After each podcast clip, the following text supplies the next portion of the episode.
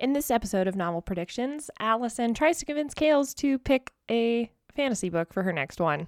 I got Eragon right. I'm still down on that one. Whatever. But right now you're like if we're counting score, you're Yeah, at like I'm two. You're you're killing it. I need to give you a harder book.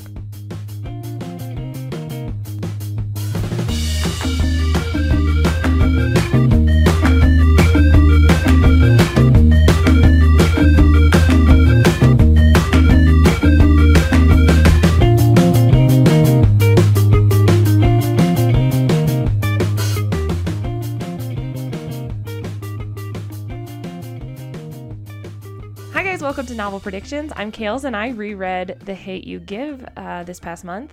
And I'm Alyson, and I read it for the first time. Yay! It's very exciting. Uh, so, we are Novel Predictions, which is where two friends uh, are reading books and rereading books and trying to predict the endings of the books that they haven't read.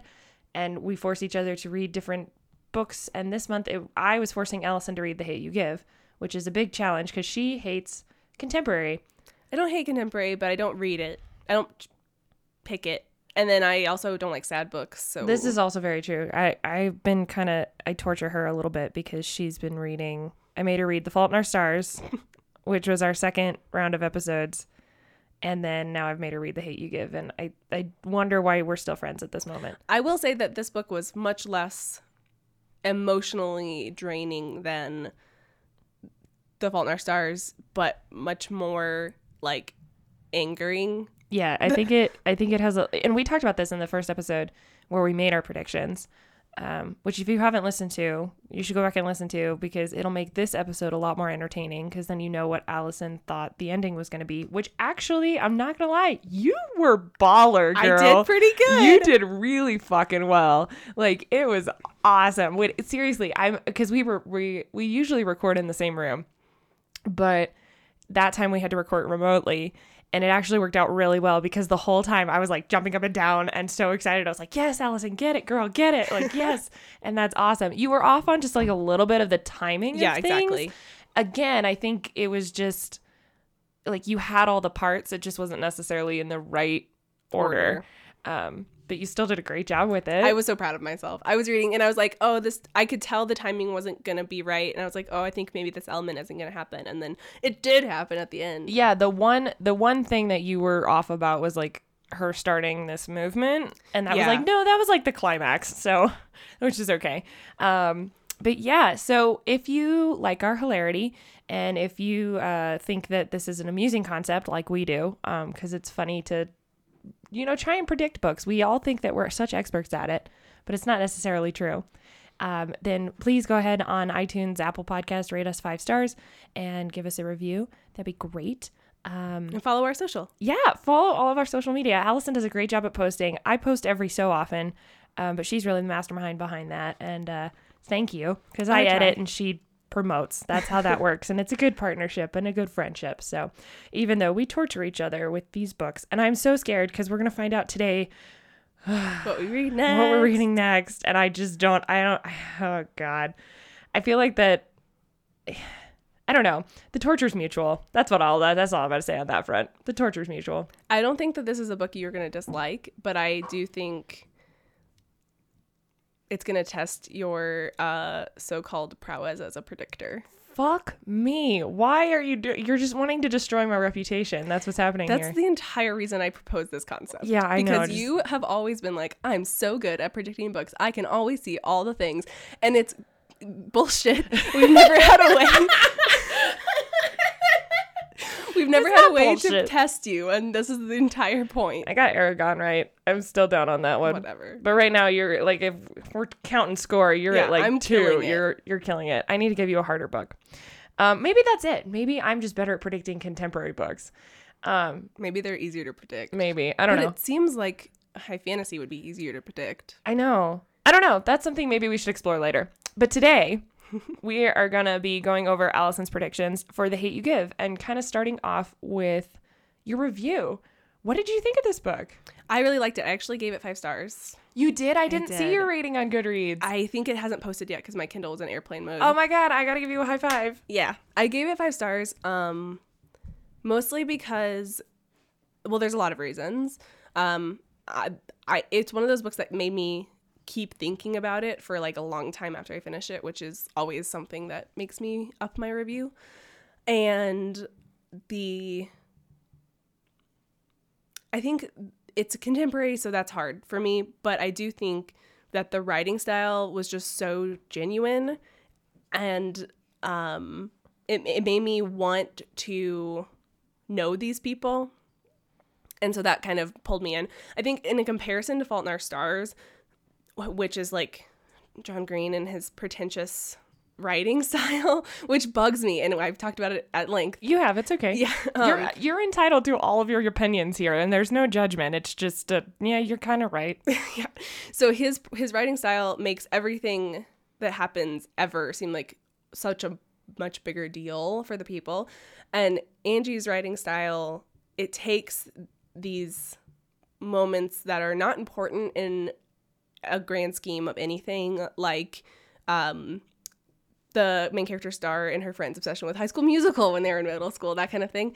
Uh, and it makes it she incorporates those things in a way that doesn't give them power but makes them feel like oh yeah that was me you know like it it, it connects so much more relatable. yeah it's so relatable um so that that really pulled me in i also really loved the conflict that star had internally about everything and how she really explored all the facets of this issue in this internal struggle because i feel like there's a lot of points in the book where she's like, "Oh, I have been acting that way and thinking that way and that's fucked up." Like and I I acknowledge that that's fucked up and and dealing with that. she becomes very um, self-aware i think Yeah. throughout the course of the novel and the fact that she starts out feeling so divided within herself and the fact that by the end she feels so much more whole is a huge testament to that journey. And then angie takes it on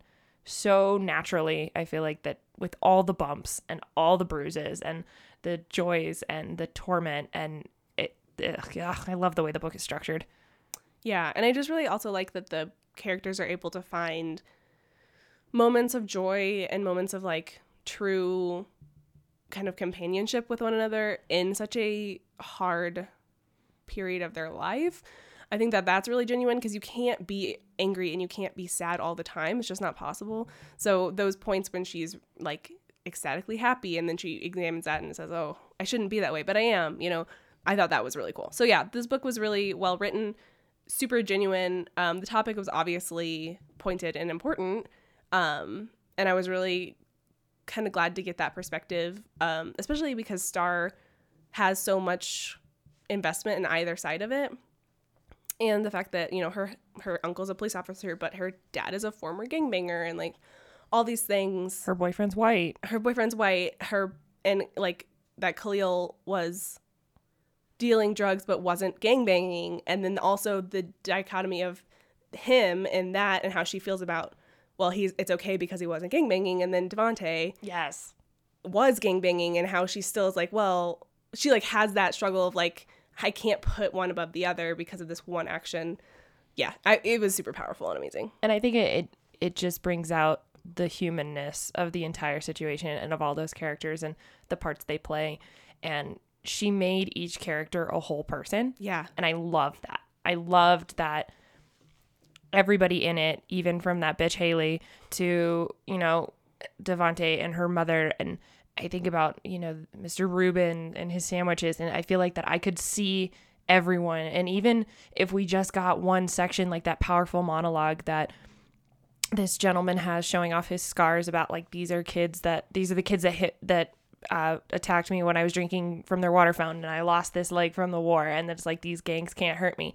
Even just that much made him more that complete for me and like I could see him as Yeah. an entire individual and it, it, nobody was there by chance. She everybody had a purpose in that even book. like 40 ounce. Even the, yeah. the guy who's just a drunk who asks everyone for money to buy 40 ounce. Like, even he was a dynamic character. Right. And I she just it felt like she spent so much time and care with each of them and it was centered with Star. And I just loved it. I loved how dynamic all of them ended up being. Yeah, it was amazing. I Yeah. was I was I've always wanted to read that book. I've never been like I'm never going to read that one. Um I'm glad that this forced me to because I probably would have put it off for more years because I don't want to read sad books. Um, but this book, like I said, it was less sad for me and more um angry. I mean, I was angry like a lot of the Empowering almost is the word that I keep thinking of. Is like it Yeah. makes you want to go do something. Yeah. Yes. it was like activating. Yes. Because I, and I knew and I predicted that the cop was not going to get indicted. Charged, indicted, anything. Um, and, but when that happened, I literally had to put the book down and I was sitting on an airplane or sitting in the airport and I literally had to put the book down and like breathe and so that I w- didn't scream because I was sitting in a crowd of hundreds of people um, at this airport and I didn't want to be that crazy person. But it was it was so heart wrenching, even though I knew that's what was going to happen because that's the way it works. And it- when she finds out too, the fact that it's on the radio after they're trying to save Devante Yeah. and Lyric and Kenya, and it's just like it's on the radio, and you're like, "Fuck, man, that." Oh God, and no one's there, and they're in the middle of the riots and trying to get home, and just uh, it's well crafted, well Yeah. crafted. Yeah, it was beautiful. Yeah. So, um, real quick, my reviews, rereading it. Um, I actually listened to the audiobook this time. Did you listen to the audio before? No, I didn't. I read the book before. So the audio was really great. Um, and I'm thinking about doing that in the future too, of like, hmm, maybe if I'm having to reread something, do it in the format I didn't do it previously. Especially if it's more current. Like Yes. you read Thug last year. I so- did. I literally, yeah, I literally read it last year. Um, and it was good for me to go back because I did see the movie, and it was good for me to go back and read it. And it was funny because there was a moment in the movie that my sister and I were like, that didn't happen in the book, and not like it was like a thing we didn't like. We thought it was an addition that they didn't enjoy, and it. Then I went back and I read the book, and I was like, oh, wait a second she it's different and i had to go back to Caden and be it's a, there's a moment in the movie when um star uh she kind of she takes haley's hairbrush and like threatens her with it and haley gets all freaked out um and like kind of crumbles and and Caden and i were like that's that was really lame and but in the book star hits her Yeah. but it's more provoked and in the movie she's not as provoked Okay. and so it kind of comes out of nowhere. And Kaden and I were like, this is really weird. But then when I read the book, I was like, oh yeah, this is what happens. That's probably where it came from. And and and it made me enjoy how much care the movie took. Um and and yet the book I still loved revisiting the story and the things that I loved about it the first time. I just fell in love with all over again, mainly her family Yeah. family's a huge thing in my life and I feel like it's not represented well in YA. It's often the parents are absent or there's only one parent or there's no siblings, they're an only child and because it makes it easier for the plot, which is fine. It builds in trauma. Exactly. And that's okay. You know, it's part of the hero's journey. It's a, it's a whole thing. But I like it when whole families are represented like that. And the fact that her family is flawed and beautiful and supportive and the fact that they just lean on each other even through the crazy stuff and her parents' marriage. I love how she calls them their her OTP. Yeah, that was so cute. Oh. I had died whenever she said that. I was like, yes, that's so that's perfect. And then, you know, and God, I love her boyfriend. I think he does a good job. And I love the conversations like in the car. I felt it was very illuminating about, you know, oh, have you earned your black card? And then they ask about food and then he asks about names and then, you know, and it was really interesting and um and I loved the and the other thing that I really appreciated about this book that's kind of underrated in my opinion was the fact that she didn't stay friends with Haley yeah. because that's I something that- predicted that. yeah, and you did predict that. It was great. And it, but that's the thing is that again, it, not a lot of YA books do they talk about the destruction of friendships and toxic relationships and how you don't have to stay in those. Yeah. And that toxic relationships don't necessarily mean like physical abuse in a romantic relationship. That's what you usually think of when you think of toxic relationships. And instead, this was a toxic friendship. And her mom pointed it out, but she had to learn it on her own. That whole conversation with her mom was so great. Oh my Especially gosh. because she was saying like it's not black and white. No. You have to determine your own heart cuz you know, it, that conversation built off of Star basically saying like why would you stay with dad whenever he did this thing this terrible thing. Um and she was like, "Well, I loved him more than that mistake was." But then she was also like, "If you did it again, I'd be out the door so fast." like I love that her mom was a really honest with her about that because I I also feel like that parents in YA books don't talk to their kids Yeah. enough. And and or they talk to him when it's too late. Or right something. exactly and and and b i i loved that I, i'm just trying to figure out how to say it but i loved that she didn't make the decision for star she guided her and wasn't like a you have to do this or you can't do that it it, it was a it was true advice to for Star to figure it out. And then the mom was going to support her no matter what. She was like, "Well, you've been friends with Haley for this long, and I think she's a dipshit, so you know." And then Maya, and how Maya just was like baller and Yeah. actually like stood up for a thing. That was one disappointing thing in the movie. Maya just kind of got like shoved in the background, and that Oh, sucked. Yeah, Maya never has that moment of like "fuck you," which is upsetting, but that's okay. Um, so yeah, those are like my main reasons. Again, the book's important. It's great, well written, beautiful, awesome. But I just remember that those were the things that really stuck out to me, and then they stuck out to me even more. And it was like, yeah, this is still relevant and poignant, and damn it, it should be read in schools. so that's, and I'm really glad that this project allowed you to read it sooner, because Yeah. again, I know that this is one not one you would pick up naturally on your own and I but I know you knew the importance of it and so I'm glad that this forced you to do it cuz it's it was worthwhile it seems like. Yeah, no, and it definitely was. And it was one of those things where I'm always, you know, you're always like, I'm waiting for the right mood to read that book. Um, and that's a hard mood to be in. Yeah, I was going to say I was like is there a right mood to read that book? Maybe if I was like super fired up about something, I don't know. Fair. But um, but yeah, I I was I'm happy that this podcast allows us to kind of push each other in that way, just because this book is relevant at any point in time. But um, right now, it's all the more relevant with us. It's election season. It's all these things are happening um, that we need to really like the society in America needs to stop ignoring things yeah, they need to pay of a better attention. Um, so yeah, so I yeah I was excited to read it. I'm happy to read it. I'm happy that I loved it. I know. I'm happy that you loved it too. I I knew you weren't going to hate it. Does that make sense? Like I knew you weren't going to dislike it, but I didn't know if you were going to love it as much as I did. And I'm really glad that you did. yeah, I don't think I had any. I don't think I have any reservations about the story or like the writing or anything, which is great. No, it's awesome. That's why it's five stars. So that being said, let's go into your predictions. Ooh, predictions. I did so good. You did do so good. Okay, so um, we have our main list of questions that we normally have, and it usually is based off of the hero's journey. Um, and if you listen to the previous episode, again, Alyson did really well. So I turned some of these questions kind of around a little bit um, for this particular one. Well, we're still going to kind of go through them the best we can and uh, see how Alyson did, which, like I said, is really fucking good. and then we'll talk about each of those things as we go. So one of our first questions that we have is, does the MC fall in love? But I changed it to like, does she stay with Chris and keep him? And Alyson said, that they're they in their relationship, but I in the same way that I think um her friend is gonna come through for her at the end, I think that he'll probably come through for her at the end too. And you were right. yeah, You did real well with that one because you were like, I don't know if he's gonna be a dick or if he's gonna. And then you were just like, he's just gonna stay with her and he's gonna learn and it'll be fine. yeah. I'm pretty sure I said, and I think I made a con- more concrete statement at the end of the episode. Yeah, you you finalized it at the end of the episode there. yeah that he was going to be an ally and i did um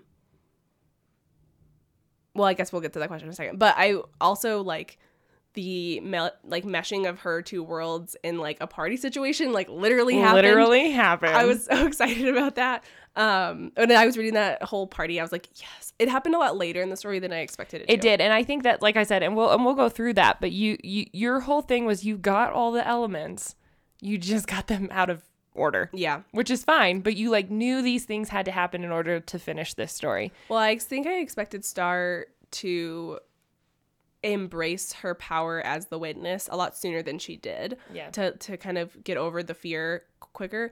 Um, and so that ended up pushing all my predictions back like fit like 30% of the book. Yeah, which is okay. Um, but yeah, so she, so tell me a little bit more about Chris and like what you thought about him and and her and her relationship too, because she learns to open up and lean on him Yeah. as a partner. You Right. know, whether he's white or not doesn't really matter in terms of she. She really takes him, takes him for a ride and is like, "This is how I'm feeling," and he doesn't back down, which is really cool in my opinion. I feel like he felt again, this is like the word of the day, but if he felt super genuine to me, like he was unashamed to be with her and into her and I think that she felt he should be or not that he should be that but that he would be have have some kind of shame or some kind of um desire to hide her and who she really was. And he it took a long time for him to convince her that that's not true that he didn't need star v v2 he needed star. Um because she says in the book too she's like they're laying on his bed and she says like you shouldn't be with me. You should be with a rich white girl. Haley. yeah he yeah you should be with haley and he said and then she like listed these three factors and i forget what it was. Basically like rich white beautiful. And he said something and the last thing he said was star. Like it's her not anything about her. And that was that was really awesome. Like he he did a really she did a really great job of making him impossible to hate. Like there was nothing Yeah. there was nothing that needed to be redeemed about him.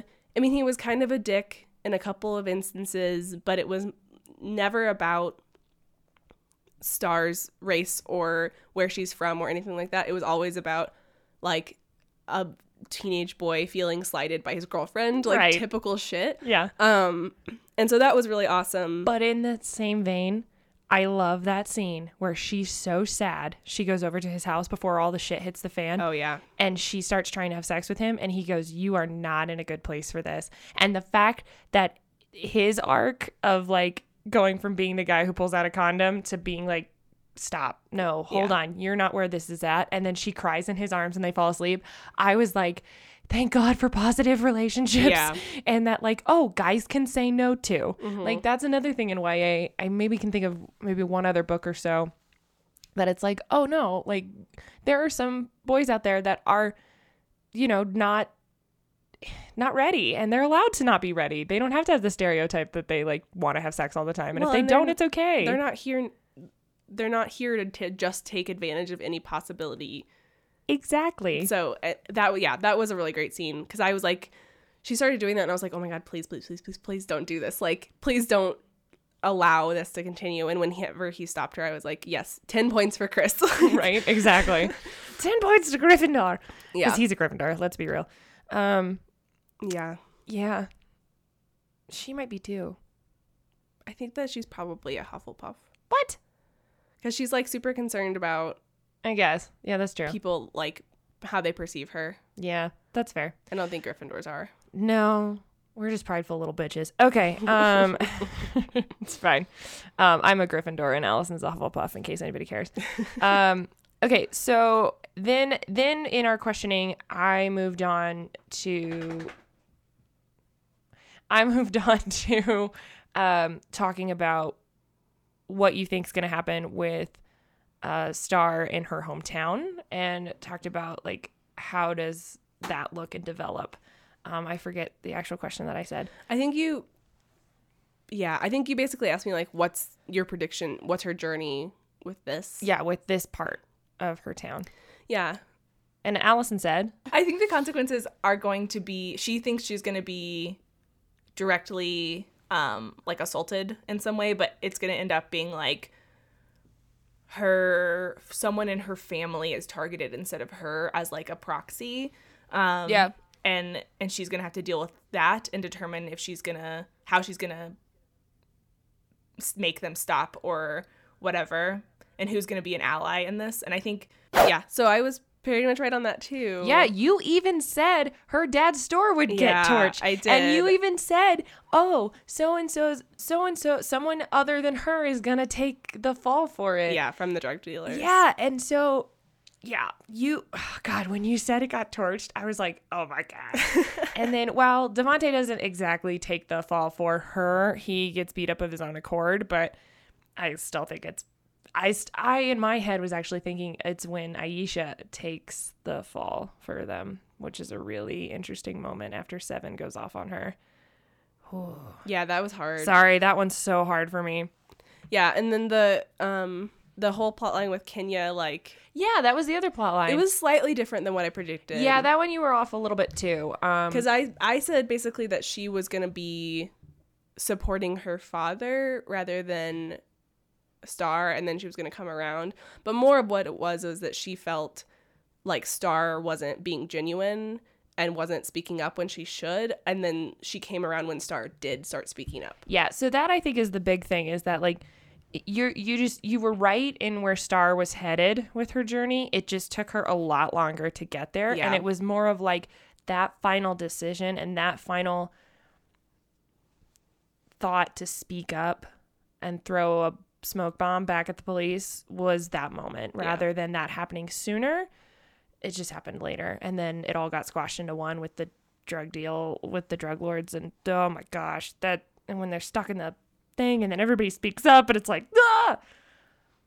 and believe it or not the ending of the movie is different and it's more of a shock it's Really? great yeah i'm not going to tell you because it's nuts how because what the book follows that through line of like snitches get stitches Yeah. right? And that whole like using your voice and speaking out thing that's what the the book really follows. The movie follows that same line but uses the the thug life motto more about uh, the hate you give young infants Little infants fucks little everyone. infants fucks everyone. They use that a lot rather than snitches get stitches. So the ending has more to do with that than anything else holy fuck sorry you don't even know Well, it's out now so everyone can go see it. yeah everyone can go see it But yeah, so um yeah, the the community there being a proxy for her happened. I said that. Um I also said something about the community rallying behind her and her Yep. becoming like community minded more.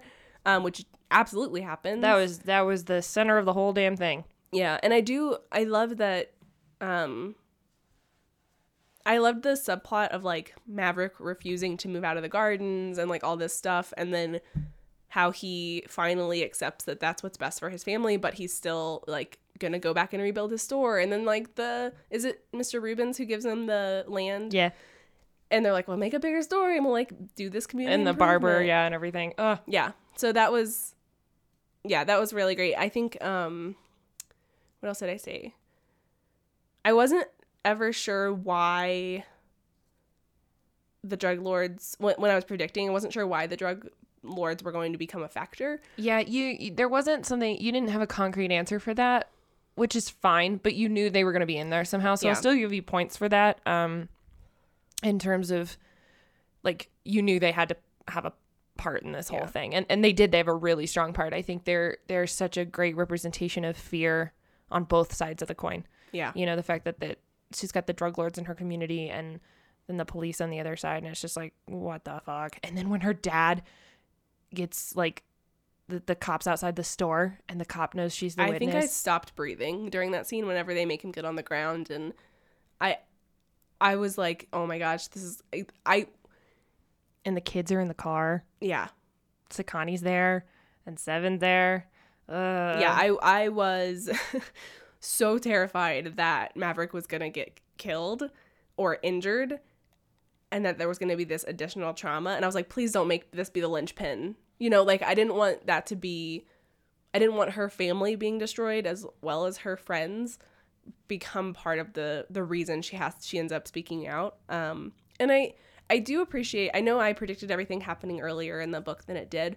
I do appreciate that it didn't. Like I think it was better that it took her so long to get there and she took so many baby steps to get to the point where she was brave enough to speak out in And a she- it in a public way. Like she spoke yeah, out yeah, because it took time. anonymously. Mhm. She did the grand jury, she did the interview without her face showing.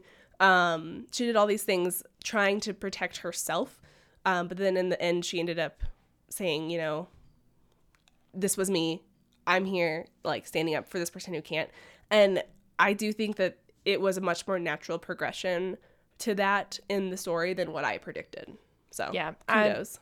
but that's why Angie wrote it. Um, she wrote it that way because it was very powerful. Um, I also love the part at the end where the lawyer's like, "Fire me, Fire me, fire me What? right now. fire me right now." Um, and then the mom is like, "I am not happy with Miss Ofrah."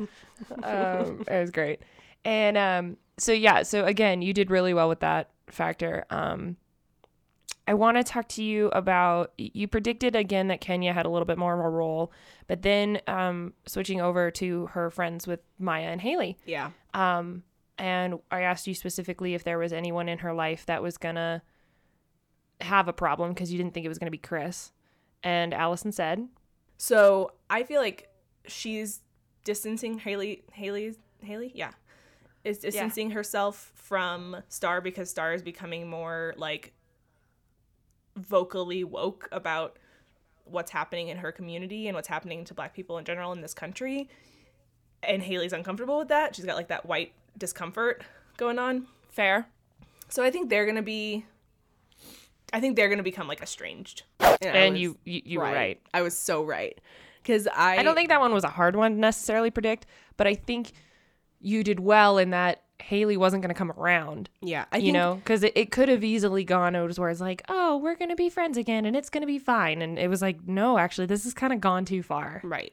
Or yeah, it could have been it could have easily been Star being like, "Well, I'll like take the time and the energy to try to change her and whatever." And Star's just like, "No, fuck it. Like I, she's not worth it. I don't have enough love in my heart for her right now." Um I do and I was really happy that Maya like became the best friend and became this ally because I did predict that too, I think. Um Yeah, you did. yeah, because I think she was. It was clear from the beginning that, to me at least, that Hailey had a problem and she wasn't talking about it, and it wasn't gonna be a good problem. It wasn't gonna have a like redemption arc. Well, but uh, again, what I also love though is that Angie didn't make her like the villain. No. You know what I mean? She wasn't even a true antagonist, in my opinion, because, you know, she and Star did have a genuine friendship. Hailey's mom died and Star's friend died, and they bonded over that. And it was something that carried them through. And, you know, at the very beginning of the book, Angie does a good job of showing like how Hailey has Star's back when Chris is being a dick. And, you know, the, these certain things that start out as, oh, yeah, this was a good friendship. But what, what Angie did a really good job with is showing how over time those can fade and that that's okay. That just because you've been friends since you were five doesn't mean you have to be friends when you're 15. Yeah. And I thought that was really cool. Um, but yeah, you you you totally were like, nope, Star's gonna that's gonna end that's gonna end poorly. yeah, and it does because they end up punching each other, and it goes viral, and they get suspended. Yeah. I think too um it's an interesting kind of concept because Hailey is totally fine with Star as long as Star is not embracing her like blackness. You know, she's not talking about She's not hood. yeah, she's not being talking about police brutality. She's not talking about white privilege. She's not talking about these things. As long as she's being true Star version 2.0, Hailey's fine with her. But as soon as soon as Star integrates any part of her life, Hailey is so Uncomfortable. uncomfortable with the fact that she is like being any kind of activist that she can't handle it and and the the things that Maya said too about how Hailey treated her I thought was really important because it brought in the fact that Hailey isn't just being like racist against Star or she's not just uncomfortable with the idea of like blackness, but she's un- she's just kind of racist in general. Like she just has this white privilege blinder on. She doesn't believe that anything she does can be wrong, and because she has friends that are people of color, she can't be racist. Absolutely. Um, I want to ask you real quick about the protest Oh yeah. because w- that didn't come up predictably. No. Um, it's fine that you you you weren't gonna pull that out. Um, but I, I just want to ask your opinion on it because I think it was very revealing that moment in the story Yeah. about Hailey specifically and their relationship. I think it was one of the biggest cracks in it. Yeah, I think that the protest it again, it was something that felt really genuine because I'm like that shit happens. Like Unfortunately, yeah. Um people use things to their advantage. And it's again a, a symptom of white privilege that you can do that and not feel the need to actually participate but just make a token statement and use that token statement as a evidence for your you know whatever.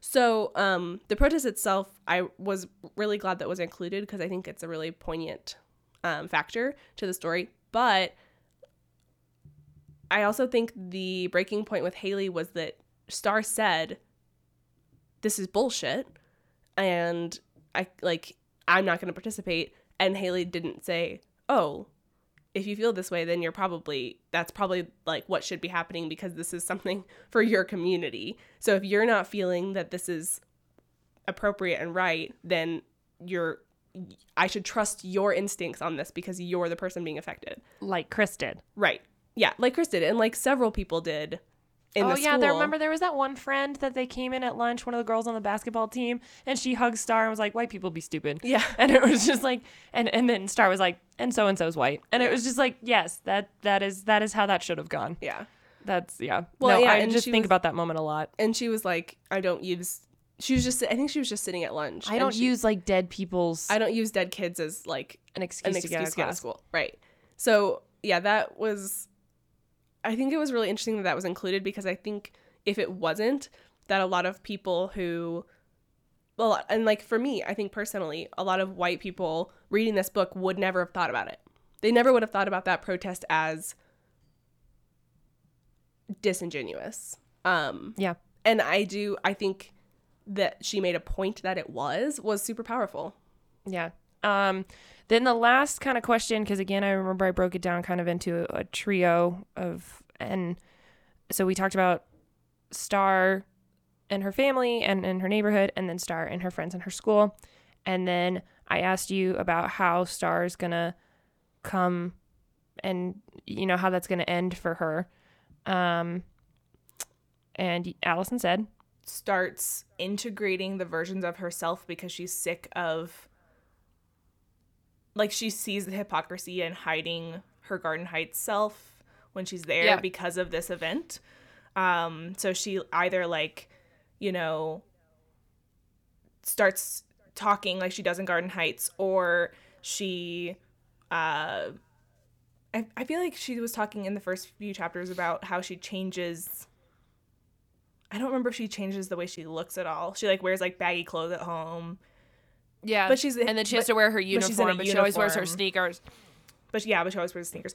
Yeah, so um cuz she says something about like being black in that school makes you automatically cool as long as you're not being acting ghetto in any way shape or form. Yeah. Um, so I think that she'll probably like integrate herself a little bit more and become more of a holistic person so she can, you know, fight these stereotypes and feel like she's contributing to the um the good of the situation and and you were fucking spot on, girl. Yeah. What did I say? You were no, you were talking about no, you t- specifically you were talking about the party, and you said Oh, in yeah. some party situation, Yeah. her life is going to converge, and she's gonna see that the two can coexist, Right. And Yeah, I- I yeah, claim- that that literally was at Seven's graduation party. yeah i i predicted that star's journey into a whole person with both halves of her becoming integrated was going to be a huge part of the story and it was. Um because i think she had to get to that point before she could speak with any kind of conviction um for khalil. So yeah so i was i'm really happy that that ended up being true because i think it, the book would have been missing a lot of heart without it Yeah, I completely agree. I think, and I think it's relatable to anyone of any race feeling divided within yourself. yeah I think that's an emotion that humanity can relate to, whatever you're divided between. I think this was all the more powerful, and it was a voice that needed to be heard, and why it has gotten all this recognition.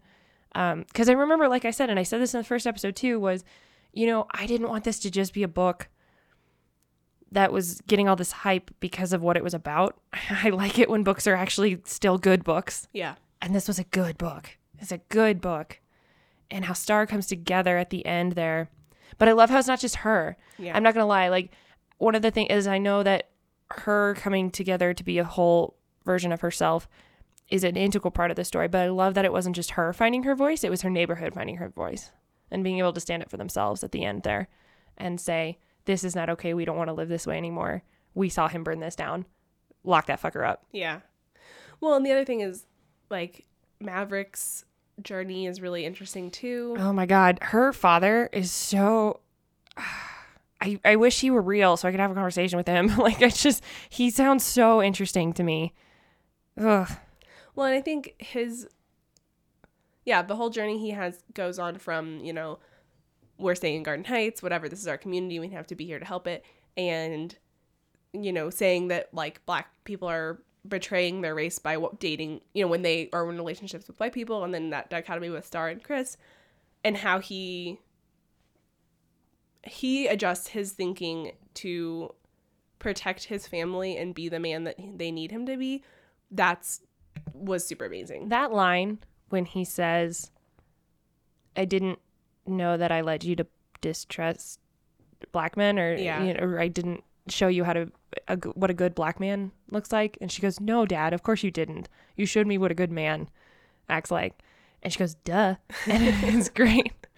And I I just because it's true she has such admiration for her parents not just as their relationship together but also as individuals and how hard her mom works and the fact that her mom gets that promotion at the end is super cool and the fact that her dad was able to pull himself out of a really tough situation but still stay loyal to his to his neighborhood and to his people and his beliefs. Oh gosh. When he talks about their names, I just I always want to choke up. Yeah. Sorry. well, and another pivoting a little bit, um, I did predict, I think, if I'm remembering right, that um, Uncle Carlos was going to be po- a positive force. Um, yeah, you did. and I was really glad that that came through and that he wasn't, because at the be- and he says, you know, at the very beginning he says something about Khalil being a drug drug dealer and all these things, and then he comes back to that and says that was fucked up, and Yep. that's not. It doesn't matter. again, we're talking about like complete journeys of all these characters. Like, Yeah. look, we've just gone through and like she, I, God, I wish I could see like her spreadsheet if she has like little mapped out arcs of how all these characters are gonna develop and come around and change or not change and evolve and not evolve. And I just it's so well crafted. It's a good story and from every angle because even when you think about, I, I thought you were gonna bring up Uncle Carlos and Maverick and that relationship Oh, yeah. and that tension over their manliness and who's the father of Star and and how you know where he was at and what they do and their different fathering styles and whether Carlos has like betrayed his people like the whole thing is so good. So I have a really sad thing to say. DeVante's not in the movie. No, wait, he's such a good character. He's not in the movie at all.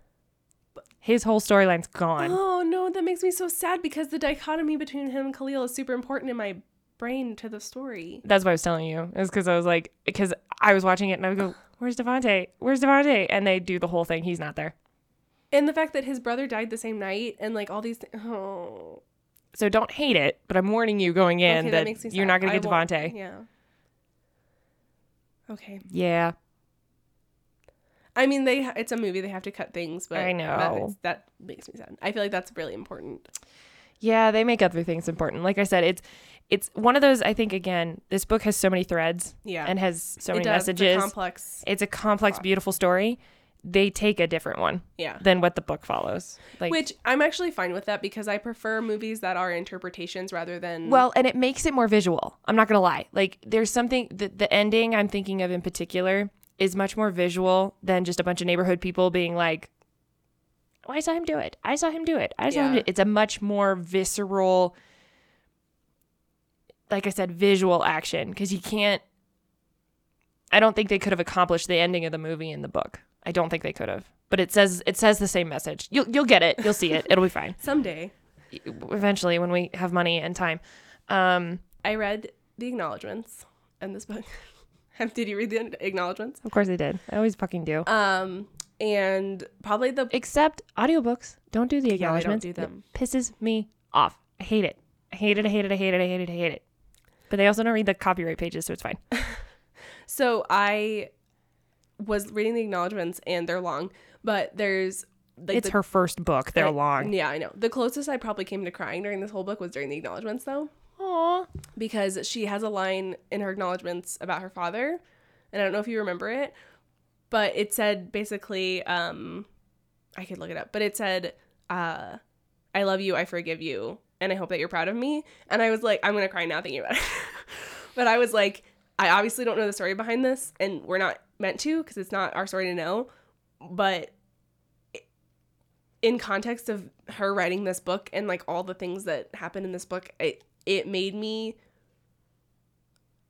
and especially the, the talk that Star has with her mom about forgiveness and all these things and like you know including people in your life and all these things I I was like okay now I'm gonna die and go to I'm gonna go cry because of this like one moment of um her real life and her real relationships that she's showing I think she's I'm sure showing us some part of it in the book um and I don't know with who but that I I was super appreciative that she included that because I think it it was powerful I think forgiveness is a huge um, theme. theme in this book of when to forgive, when not to forgive, and also when to forgive, and that that is a viable option. But just because you forgive somebody, they don't have to stay in your life. Yeah. You know what I mean? And that the fact that they don't, you don't, just because you forgive them doesn't mean you have to see them every day.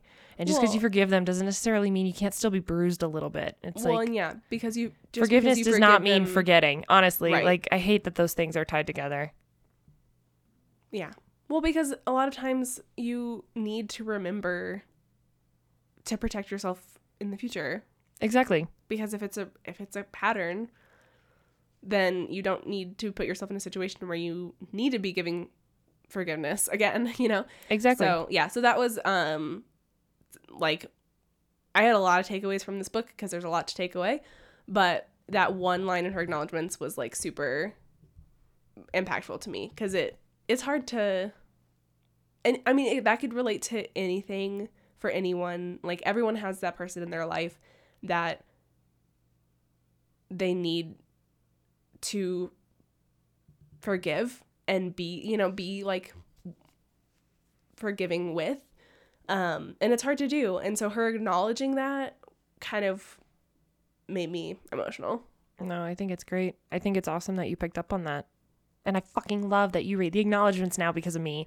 Yes. I only read the acknowledgments on books we do for this podcast. I don't even fucking care. I- I don't. I don't fucking care. I don't. Because you're doing it, and that they're there for a goddamn motherfucking reason. Alrighty. okay. um, before we both start crying here, whew, Yeah, sorry. Any other not, thoughts? Like, is there any? I don't know. Not a funny episode. Um, No, it wasn't gonna be a funny episode, so to speak. I, I don't know how to make. God, I need to stop picking sad books. I don't even know what I'm. Pick what am I gonna pick for. December? Ah, lordy well, you have a month to think about it. Um, I. Yeah, anyway, I, I love this book, and I'm really happy that you loved this book too. I did. I loved it. So if you haven't read The Hate U Give, I don't know why you've listened to this entire podcast and you haven't read The Hate U Give, You've but that's ruined it, fine. but that's okay. We just completely ruined it for you. Um, but if you haven't read it, please go read it or go reread it before you go see the movie. At the very least, I can have the plea of go see the movie. I'd love to have a conversation with you about the movie versus the book because I don't, I don't think that either one. I think they're the same. I don't dislike the movie, but I hate using double negatives anyway. My point was is that the movie's really good. It's not the exact same as the book, and It's you're an going to see that, but it's not like Gone. It's not like Gone Girl where like they fucked up the ending and it fucks up the whole movie.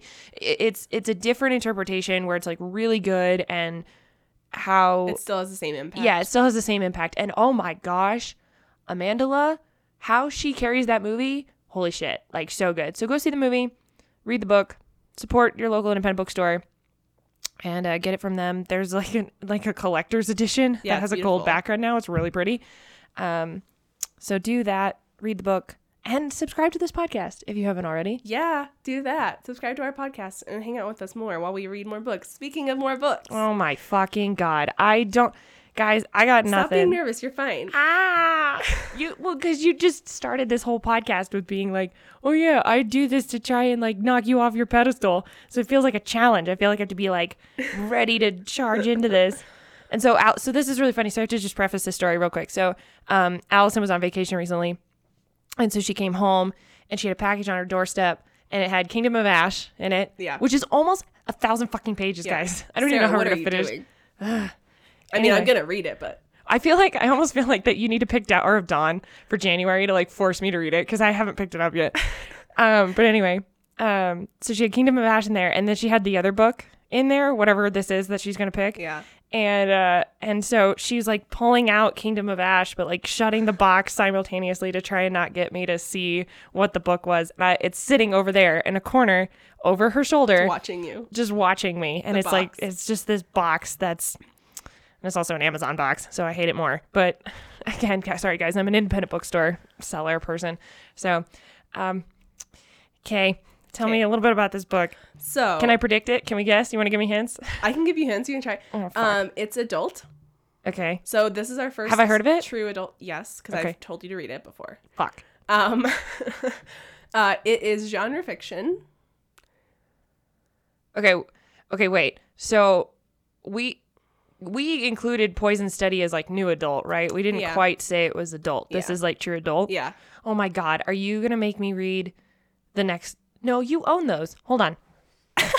She's looking at my shelves to see if it's on there because I don't own it. That's why I had to buy it. Mostly so I can take pretty pictures for you. Oh my god, are you going to make me read the other Deborah Harkness book? No. Oh, okay. Go ahead. Uh, it's mystery. What? Mm-hmm.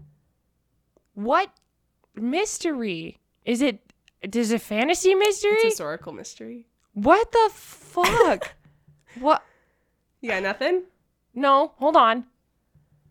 And I'll interlay the Jeopardy theme over here. what mysteries do you read? That is it fantasy? Is there fantasy? No. There's no, fantasy? It's What? historical mystery. No fantasy. My head's going to It's like not even a romance novel. What? I can't even go to Gail Carriger. Like I could just go to Gail Carriger. What is it? It is A Curious Beginning by Deanna Raybourn. I don't know this book. Yes, you do. don't know. I, I have no go reaction. get it. Guys, I have no This reaction. different cover. I don't remember any of this. Okay. Well, your memory is terrible. Aw, I've been asking you to read this book for like two years, but I don't know this. It's a It's very pretty. It's a Curious Beginning by Deanna Raybourn. It's a uh, historical mystery about where the main character is a butterfly scientist lady, and she's like, You told me about this in my office threatened. when we worked together. yeah. Okay. I think I've like you've checked it out before. It has a different cover. The hardback is a different cover. So London, 1887. Orphaned Veronica Speedwell is free to resume her world travels in pursuit of scientific inquiry and the occasional romantic dalliance. How many pages is this? It's not that long. No, 356. I can do that. I'm so intrigued now. Yes, I'm I would, excited I'm excited. This will be fun. So the reason I picked this one, um, just as a precursor, Yeah, I was gonna say don't go in full detail. That's a thing on the next podcast. but it's because you again claim that you can predict a lot of things, and No. especially mysteries. You always claim that you can predict mysteries. No. So that's why I picked this one for the next one because I think it'll be super fun. I you might be able to predict it. It might be predictable. Okay. I do think there's a couple things that you will not predict. 'Kay. Um, but I am excited to read it. It's really fun. It looks fun. It looks like a ton of fun. I love the of- cover. and it's not it's not a romance because it's like the slowest burn romance that's ever existed. I there are three books out right now. The fourth one is about to come out, and like still nothing is going on. So what? so Spoilers. so that hint will help. Yeah. um, there is Okay. a love interest, of course. Well, yeah. I mean, it's she's in the first line. It was like romantic dalliances. Yeah. Whatever the the, same. fuck if you're dalliances listening mean. and you're, you know, are a mystery reader, historical mystery reader, it's the same author who did um, Lady Julia Grey. She has like a big series about her. It's like a six book series, and I, s- your just memory is failing you. I, Right ge- now. I did. I can't. I got nothing. I li- literally. She said the name, and I was just like, nope. I got. I have no. I was. There was no reaction because I, I just had no idea what this was. But it looks. It looks great. It's very pretty. Yeah. It sounds cool. It's 350 pages. Down. yeah, let's see the first five pages. I just finished a I 350 i literally flipped to the first page of chapter six. Amazing. Oh, Um, cool. So Fifty. I only get 50 pages So out of maybe we'll 350. maybe we won't do. Maybe we'll do more. I'll I'll review it and see. So, no, we said five chapters. I know, but we've been thinking about changing it. Yeah, we can figure it out. Um, regardless, so we're going to be reading A Curious Beginning by Deanna Raybourn for the month of November. Yes. Yay! And then I have to figure out something for December. Um, but I'm excited for this one. That's awesome. Yeah, it'll be fun. It's gonna be much more lighthearted than the past few. We'll actually get to be funny now. Um, sorry. All right. Um, that being said, read A Curious Beginning with us next month. Check it out from your local library or from your local independent bookstore. Um, and we're so excited that you guys got to join us for this episode. And y- yeah, um, Go vote. yeah. Oh, yeah. Voting is a thing. This will come out before voting. The election day, do that. Alyson voted when I, I voted came over. This was great. I came over and she and her husband Nate have like all these papers scattered about, and I thought they were doing like taxes or bills bef- at first, and I was like, because I have a key, so I just walk in and I was like, hey, what's up? And they're like doing all this intense stuff, and I was like, what's going on? They're like, we're voting. And I was like, oh, well, at least you're doing research. So, and if you need help on how to research and vote in your state, Hank Green um, and a lot of YouTubers did a really awesome video series on how to vote in every single state. And so they're That's like short little videos and explain voting, like I said, in every single state. Um, and Hank Green, actually, when I met him, was praising us for our advanced voting laws here in Colorado. So that was nice. Um, but yeah, so if you need help with that, check out that YouTube video, and that should help you move forward with that process. Yeah, go So- vote because uh, your life depends on it. A little bit, So we love you all. We're gonna leave now. I guess. We're out of here. Um, I love people. Kaylee doesn't like. I, I don't like people. All right. Um, I'm excited to read a curious beginning. Yay! All right. Keep making novel predictions. Bye. Still hate that intro. Bye. Extra. Extra. Act. Outro. Outro? Fuck me.